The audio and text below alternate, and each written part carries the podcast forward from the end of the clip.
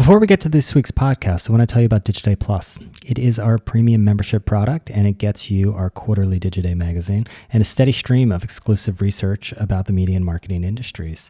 You'll also get to be part of our Digiday Plus Slack community and exclusive member events. In fact, we're hosting a live podcast with Vox here in New York City on December 5th. I will be speaking with Lindsay Nelson, who is the CMO of Vox. If you sign up, you can join us. It is $395 a year. And for you, our podcast listeners, we have a discount. Enter the code podcast at checkout and you'll get 10% off. So visit digidayplus.com and join our membership program. Brand is more important than it's ever been. Companies that grew up with passerby readers are dead. And if you don't have a consumer who's actively looking for your content, it is very difficult to build ancillary business models. If you look at what Snapchat's doing with advertising and storytelling, it's clear that digital can be more than the thing that we think it is. Welcome to the Digiday Podcast. I'm Brian Marcy, joined by Keith Grossman, Global Chief Revenue Officer for Bloomberg Media. Keith, welcome. Thank you for having me. This is a long time. We've been working on this for a while. I know. I'm so excited. When I was telling people that I was going to do this and everyone's like, oh, I listen to this all the time. It's like, hey, everyone. It's like, okay. Hi, Mom. So I follow you on Instagram. I think a lot of people. If you don't follow Keith on Instagram, you really should. What's your Instagram? It's tough. It's Keith Grossman.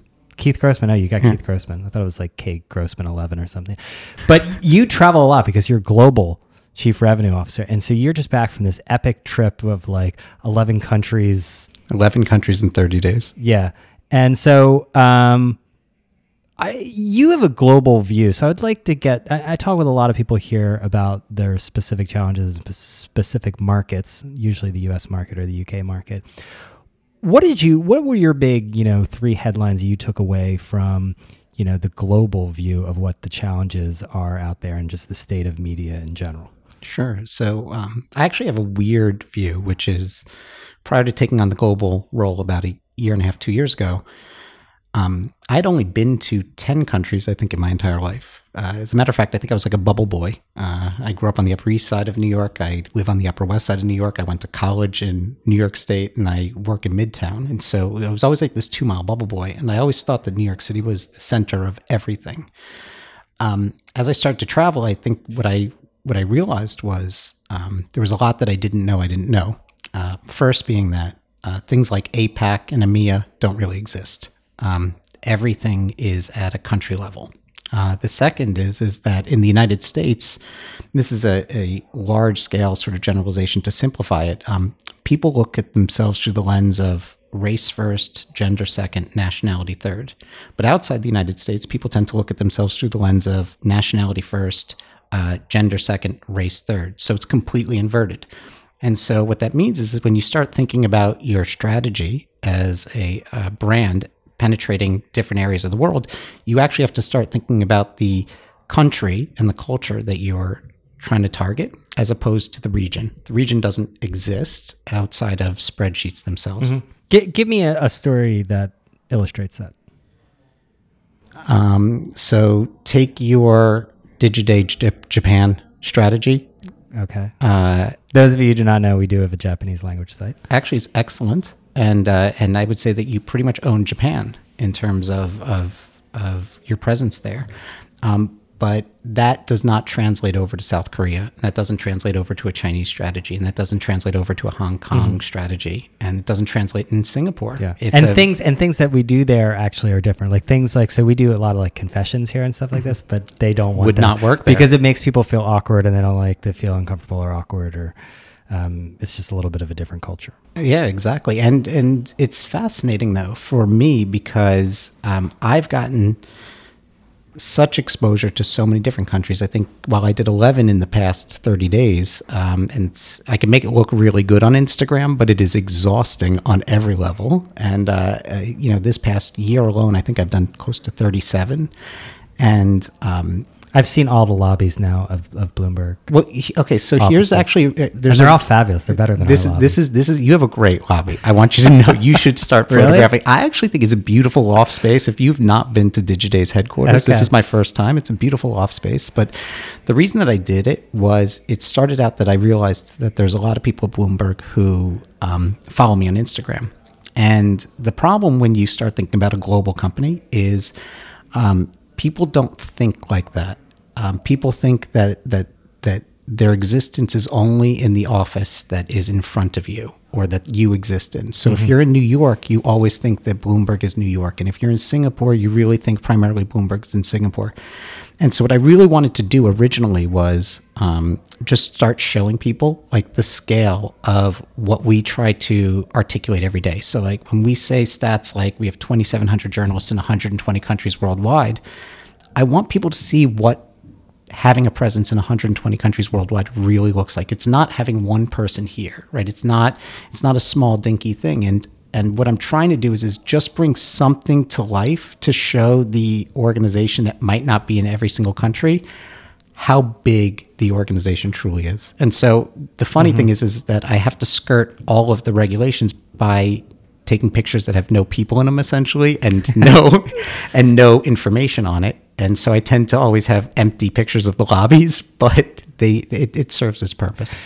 Okay, so let's talk about you have a giant footprint with Bloomberg Media, and there are a lot of pressures in the U.S. market, but these are global pressures on independent media. Now, Bloomberg has the terminal business, and everyone outside of Bloomberg looks at it very.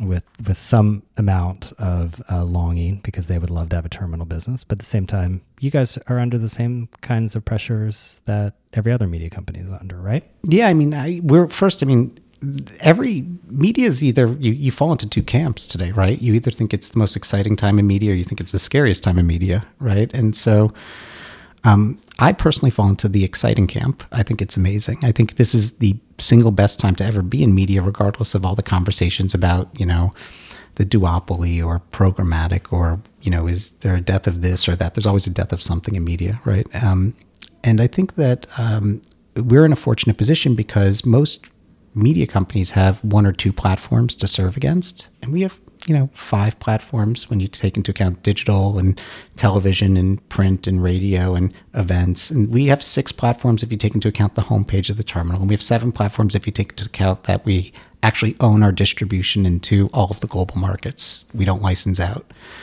And so, the realities of, print being challenged or, linear television being challenged or radio being challenged are very real. In different markets, they exist differently. In Asia, for instance, linear television is still very strong. Print is stronger than it is in, Europe for the most part. But, one of the things that we found for ourselves was that we were not going to sort of just navigate out of this transition of what's happening in the media space by sort of settling into what the natural flows are of where revenue is going.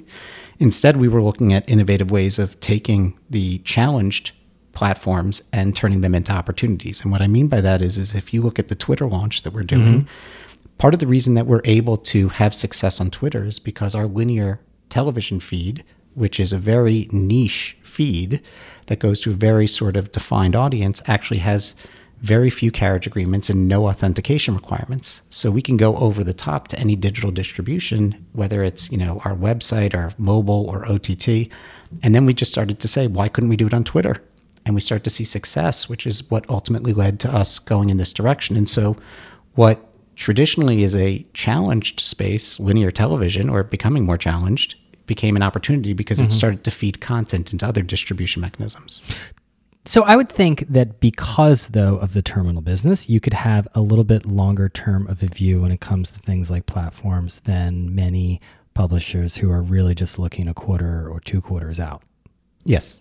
So explain how you view the platforms. I mean, I know I was talking with Justin Smith, the CEO of Bloomberg Media, I don't know, it was about 18 months ago, and he talked about platforms of being pretty wary of them. And that, do things that fit into your strategy. And he was talking about how a lot of publishers are just kind of chasing the newest thing on platforms and allowing platforms to dictate their strategy rather than vice versa.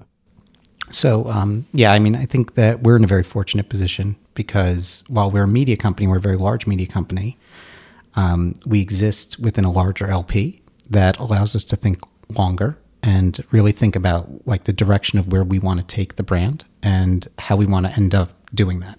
And I think that when Justin did his survival guide with Digiday about 18 months ago, right? Mm-hmm. Was it about then? I think so. It's something that I've always held very near and dear to my heart, and I agree with, which is, you know, the media industry, while it's under the pressures of changing today, forces some people's hands when they have to make short-term decisions that come at the expense of the long term. And if you look back, and you know, prior to being at Bloomberg, I was at Wired for 12 years. And you look back at the history of Wired, we actually, between Howard Mittman and I, pulled Wired and even convinced the New Yorker to pull itself off of Flipboard as Flipboard was beginning to emerge, for the same reason that we saw the platforms sort of taking the same position today, which is it's a tough business to be in when someone else can control your destiny and future. And so part of what we want to do is be very wary about what are the terms in which we're going to create an agreement? What are the what is the reality over the next 12 months to 2 years that we'll be able to see? If the rug was pulled out from under us, how could we survive, or how would we navigate this? And just putting all of our eggs in one basket because it's, you know, the right short-term thing to do is not where we want to be. So would you classify yourselves organizationally as Facebook skeptics? No, I think that we are, I would say that we're not Facebook skeptics in the slightest. I think that we are more in the lens of, we don't find that we need to like have our hand forced as quickly as others. You don't have to be part of the launch press release. Exactly. Okay. We're a notoriously private company, so like we'll make decisions that sometimes might not make sense publicly or at the moment, but that will play out over the course of time. And the example I would give is when Justin gave that presentation, a lot of people were skeptic of that presentation, and I think that a lot of people are seeing that a lot of the stuff that he put forth about what happens if you expose your brand in certain areas actually, you know, makes your brand more vulnerable have come to true. Yeah, I mean, he talked about the need to for differentiation, about how everyone publishers need to be brand managers and direct relationships with your audience, which is sort of a simple thing, but that I think in recent months certainly people are coming back to. Yeah, and look, I mean, it's not that it can't happen. We are establishing an incredible partnership with Twitter, and they've been amazing partners on every level. So why Twitter? Why not Facebook? I mean, because it's interesting that everyone is piling into Facebook Watch and you know, before that it was Facebook Live, and Facebook, you know, says jump, and usually media organizations are, you know, say how high. So why Twitter? I mean, Twitter has the blooms a little bit off that rose. So I don't think so. I mean, I'll tell you why I don't think so. I think that if you look at Twitter and you look at the utility that Twitter provides, its user base, Twitter's really good at immediacy of news coverage, really, which is the center of what we do, which is news, right? Where Twitter sort of goes awry sometimes is, you know, it's a very easy place to insert fake news. It's very chaotic. It's, you know, it can be very jumbling of an experience. But the flip side of it is there's people who curate Twitter highly and have really amazing sort of Twitter experiences as it relates to, you know, understanding what's happening in the world around them. For us, when we did all the research and we saw, you know, all the success that we had with Twitter based off of the presidential debates in the U.S., you know, 2.1 million viewers, 2.4 million viewers, 3.2 million viewers on the Twitter platform. I mean, we started to broadcast 3 shows a day between Bloomberg Daybreak Americas, you know, What'd You Miss, as well as Bloomberg Technology, and accumulated about 1 million viewers a day watching on Twitter. We started to realize, like, this is a platform where it delivers what we do really well, which is news, very fast. And where we could add value back to Twitter in this partnership is Bloomberg as a verification source. And so, like, in a world of increasing fake news, our brand acts as a really good filter to show people that in this chaotic area that actually provides the fastest information to you, like, we can actually, you know, help you suss out what's real and what you need to know fast. Mm-hmm. Does the focus on fake news that's happening right now, both in Washington and Europe and in other countries, does that give publishers an opening, or is this sort of a false hope? Because I feel like publishers are, you know, look, you mentioned it. I mean, a lot of publishers come on here and they complain about the duopoly and whatnot, and there's not much you can do about it. It's the environment. But there is also this feeling that, hey, maybe governments are what we need.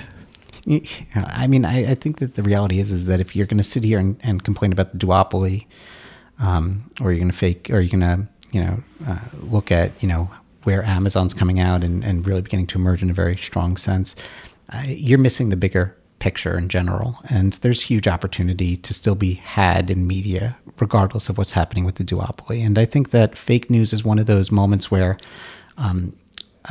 selfishly, this is going to be a very weird statement, but I think selfishly, from a business perspective, it's really good for business because it focuses the industry and the consumer on the value of a brand, mm-hmm. and the value of a brand and the integrity that that brand offers to its readers. As a human being outside of everything, it makes me so sad that this is the state of the conversation, and that the reality of the platforms, which I personally do think should be regulated as news sources because they allow it, enable it, have allowed the democratization of journalism to easily insert mm-hmm. fake news into the conversation. So you think they're media companies in reality? They are media companies in reality. Okay. It's easy to push yourself as a technology company because from a Wall Street perspective, you get a much different valuation than if you push yourself as a media company. But if you were to look at where the revenue comes from advertisers. Right. But it's also, it's trying to skirt regulations. I don't know. A lot of Silicon Valley, I feel like, you know, nobody talks about sharing economies anymore. I mean, like, sharing economy was a way for Airbnb to skirt all the regulations and taxes that they would have to pay as a giant hotel company. But I'm a cynic. I know. Are you really? I mean, you don't. So, I mean, I would say this is that Jason Tanz, when I was at Wired, actually wrote one of the defining pieces on the sharing economy back in, I think it was 2012. And, at Bloomberg, Brad Stone wrote a great book called The Upstarts, which was about the rise of the sort of second wave of these type of technology companies in Silicon Valley. Yeah. Uber and Airbnb specifically. Yeah, Uber. There you go. I mean, just trying not to be regulated. But eventually governments they'll always get their hands in there. No matter how big you are, there's always a government that's bigger. So how important is subscriptions? I mean, obviously sell subscriptions to Bloomberg Businessweek, but a lot of media companies now are souring on the idea of advertising as a dominant source. There's an absolute shift to focusing on consumer revenue. Sure. So this goes back to our earlier conversation just about, you know, how this industry covers things, right? In our industry, it's really interesting. People like to say the death of. In 2009, David Pogue wrote this incredible piece in the New York Times when he was there, and it was, what did I learn after covering the tech industry for 10 years? Yeah. And in it, he talked about how things don't die, they splinter. Some things die, but they pretty much splinter off. You know, instant coffee didn't kill coffee. You know, TV didn't kill the radio star. Is how the whole entire piece starts. The reason I know this is that I reference this piece quite a bit in just when I talk about change and I think about change. I think that the traditional advertising model of command and control advertising is dead to an extreme. But I think that what you're seeing remaining in it is residual in terms of inventory that it'll take many years to work itself out of the system, whether it's 30-second commercial spots or banner ads or pages in magazines. But that doesn't mean that advertising is dead. It just means that... I didn't say advertising was dead. No. I'm just saying that like the traditional forms of advertising that comes from a marketer that wants to engage with the consumer will evolve. But I'm just saying that digital advertising in particular, has become extremely commoditized. And 100%. To the point that if people are going to support ambitious newsrooms in particular and do not have, say, a terminal business...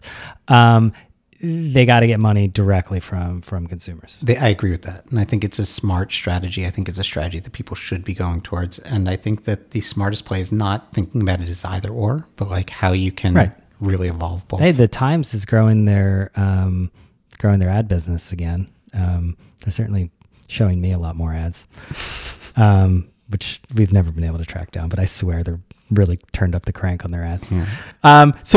But getting back to that, are you like, where do subscriptions fall within the near and medium term strategy? Sure. Well, I like to joke all the time that we actually have the world's best subscription business with the terminal. But that's 300,000. No, of course. People paying a lot of money. Of course, but I would rather take 300,000 people taking. So that's your subscription. That is where it exists today. Now, if you've looked, we've put on a rather porous sort of reg wall on our .com.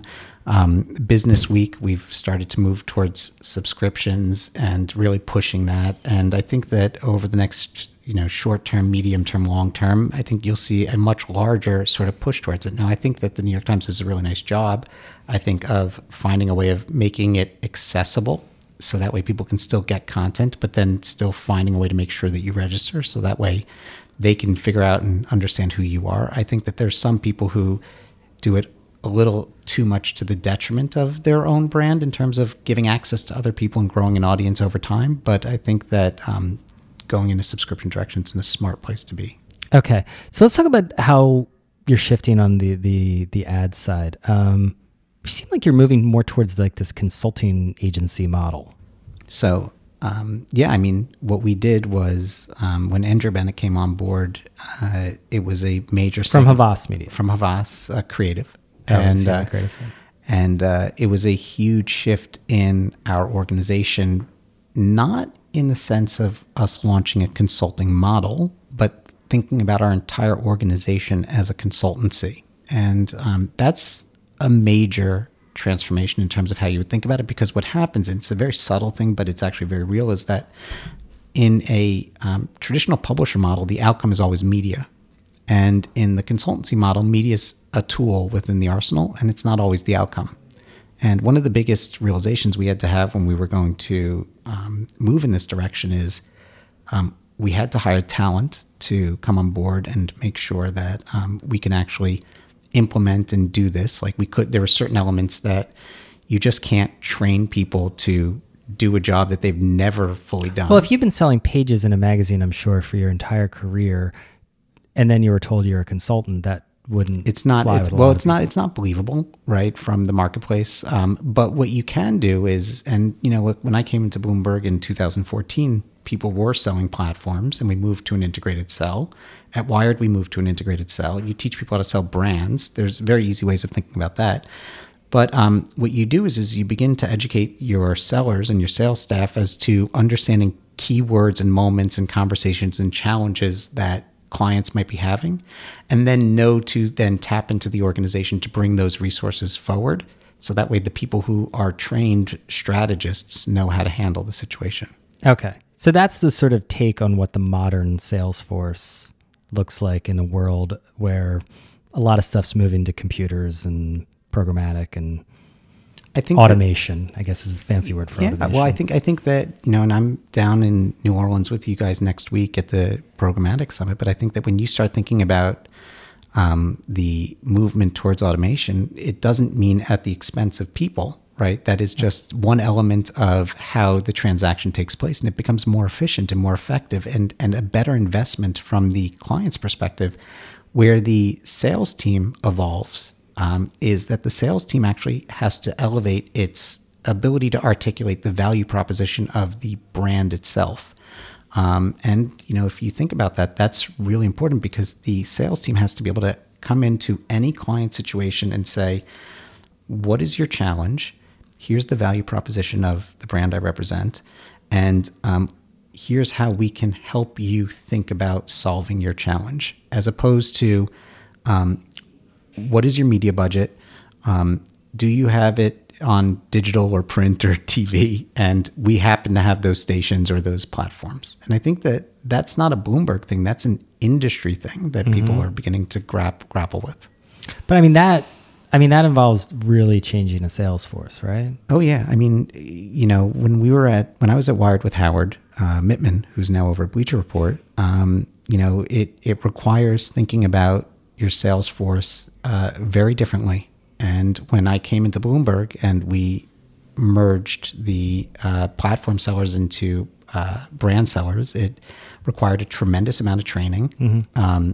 But won't they end up going back to what they're sort of comfortable with? Like if you came from the radio side, you're going to sell more radio. If you came from the digital side, you're going to sell more digital. No, you know, you would think that that would be the case. You know, I came up through print originally, right? And, you know, I don't actually have a bias towards any platform. Like I like any platform that enables, you know, us to serve and achieve the client's objectives. And I have no bias towards pushing someone towards print or towards radio or towards digital. And, you know, from a sales perspective, what's interesting is you would think that everyone would want to push towards the platform that they're most comfortable with. But it's actually in a sales organization, people push towards the platform that has the least resistance. It's almost an inverted pyramid. And you know, it's sometimes least resistance and the highest commissions. So. Yeah, right. But you know, if you can align the incentives. But here's how you have to align the incentives: is you have to actually make sure that you're not comping your sales team against vertical platforms, but that you simply give them a number, right? And you say, you know, you have to achieve X, and I don't care how you achieve X. And if you want to achieve X with, you know, 100%. Digital, do it. If you want to achieve X with 100% radio, do it. Mm-hmm. But, you know, if there's any mix in between any of the platforms, who cares? Just achieve mm-hmm. X. Where it falls flat is when you try to set targets or revenue goals against vertical platforms. So you don't look at, it's not like a KPI for what percentage of your sales is digital versus non-digital. No. And the only way to evolve is by And the only way to actually serve a client's needs genuinely and to be genuine when you are asking, what is your challenge? Let me think about it, is by removing how the sales team has to be comped by vertical and simply just give them a full revenue target. And the reason is that if you say to a sales team, you get comped on X number if you hit digital and X number if you hit print and X number if you hit events or X number if you hit this, what happens is that the conversation that your sales team can have with clients is disingenuous. And that is true in any sense whatsoever, because if a seller hits the number in one area but misses their number in another area, then ultimately they do not get comped out the proper way. And so if you remove that veto and you sort of allow it to allow the sales team to go into the marketplace and just think, what is your problem? And here are the tools I have in my arsenal to solve that problem. Then you will actually find that the outcome is better. The return rate is better. The relationship is better. And the seller is happier in the long term, as is the client. Okay. I want to do, would you do some word association? Depending. Okay. Depends on the words. Yeah, that's okay. No, but basically, I mean, you don't have to, like you, usually okay. like, you know, people riff for like, you okay. know, a minute or so. Okay. We're going to do some word association. How fast do I have to answer these? Can I pause? You can pause, but okay. I wouldn't pause for like a minute. Okay. Viewability. Real. Okay. You're giving me one word. I'm going to give you one word back. If you want to talk about viewability, I feel like opposing viewability is like opposing oxygen. Like I think that, or not believing that it's real. Like I think that it's, you know, I understand the challenge of viewability in some instances of, you know, the readjustment of supply and demand in the marketplace. But the reality is that any brand going out and saying like, I oppose viewability is actually standing for, I don't want your ad to be seen. Yeah. Which is a completely ridiculous argument. Yeah. I mean, there's some crazy things going on in politics that I guess the arguments are sort of well, if similar, you're going to apply politics and the reality of that to our industry, then I don't know which is crazier. The pivot to video. Real, too. You know, like, I mean, I think that what's happening is not necessarily a pivot to video, but a realization that linear TV is not the only distribution mechanism of video. And I think that when you think about video in general, or you think about TV in general, I have a 4-year-old daughter, and she says to me stuff like, daddy, like I want to watch TV, but she doesn't mean linear television. She just means a screen that serves video. And I think that the pivot to video represents the fact that the definition of television has actually moved to any screen that can serve video. Okay. Publisher commerce models. In what sense? I mean, like gift guides, trying to drive actual e-commerce businesses. It's a weird business. It's a, you know, we explored it at Wired, where we cover gadgets nonstop. And, you know, unless you're really in it, like it's a challenging business, you know. However, if you're Amazon, it's a brilliant business because you ultimately, everything leads to commerce. But, you know, I think that it's not an amazing business. It's not my top priority. How's that? Okay. On that note, Amazon as expanding the duopoly to a triopoly, I guess it would be. I mean, I've been very public about. I think that Amazon is a very interesting brand. I think that what they're doing is fascinating in terms of all roads lead back to commerce. I think that when you look at Amazon and what they're building, even the Alexa versus the Home on the Google front, they're two totally different devices that are fully misunderstood in terms of what Amazon's objectives are versus what Google's objectives are. And I would probably say they're just as misunderstood as Google and Yahoo when people were thinking about the two back in the day. The state of user experience in digital media. Oh, it's going to get better because people have finally realized that it's not as good as it could be. And I think that... that's a nice way of putting it. I'm trying to mature as I get older. Is that fair? I don't know. Some, it's pretty horrific. Yeah, I mean, I think that, though, you know, to give kudos to Andrew Essex on his book, The End of Advertising, you know, it's not actually about the end of advertising. It's about the end of bad advertising. Right. That's fair. That is, Andrew was on this podcast talking about that book. So last one is, and this is a sort of big one, the current crisis... Hold on, wait. Before you go, can I just pause and just prepare myself for big? Steel yourself. Okay. The current crisis of confidence in digital media.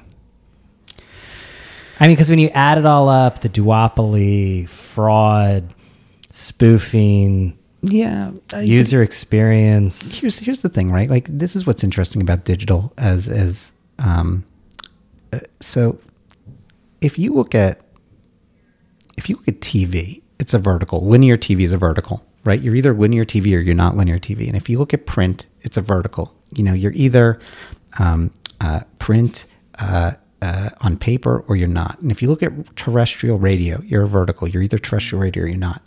But digital is a horizontal. Like, it really just means anything that's digitized. And so in the question of, like, the current state of digital media, the reality is that anything is digital. You know, anything that can be digitized is digital media. And I think that what's happening is people are looking at sections of it and they're realizing that there's challenges. And I think that over time, they'll just be solved. And I'm not worried about that. I am an optimist over time. Mm-hmm. And I do think that optimists define the future, as Kevin Kelly would say. I do think, though, that right now, like, you do see crisis because people are finally beginning to realize that there's certain things that digital media makes too accessible and too personal to their own lives. And, you know, like, the fact that fake news is as real as it is crazy, but it's only available because the barriers to entry in the digital news marketplace are so low. Yeah. I think all the bad parts that are enabled by an open system are just becoming, for whatever reason, there's a spotlight on all of them. But it's good, because if there's a spotlight on it today, hopefully, like, what's happening is that things will change. To me, it's just a correction. There was too much, like, unbridled optimism in the beginning, like, of what, it's going to enable all of these new voices and it's going to be wonderful and everything's going to be free and it's, you know, the long tail and all that sort of techno-utopian stuff. And now we're just in trough of despair. Yeah. You know, what's funny is I mentioned Kevin Kelly earlier, and one of the most amazing things he ever said to me at an event in a conversation was, there's never been a technology that's been invented for good that also hasn't been used for bad. Right. That's a great note to end on. Thank you so much for having me. Thank you, Keith. And thank you all for listening. We'll be back next week with a new episode.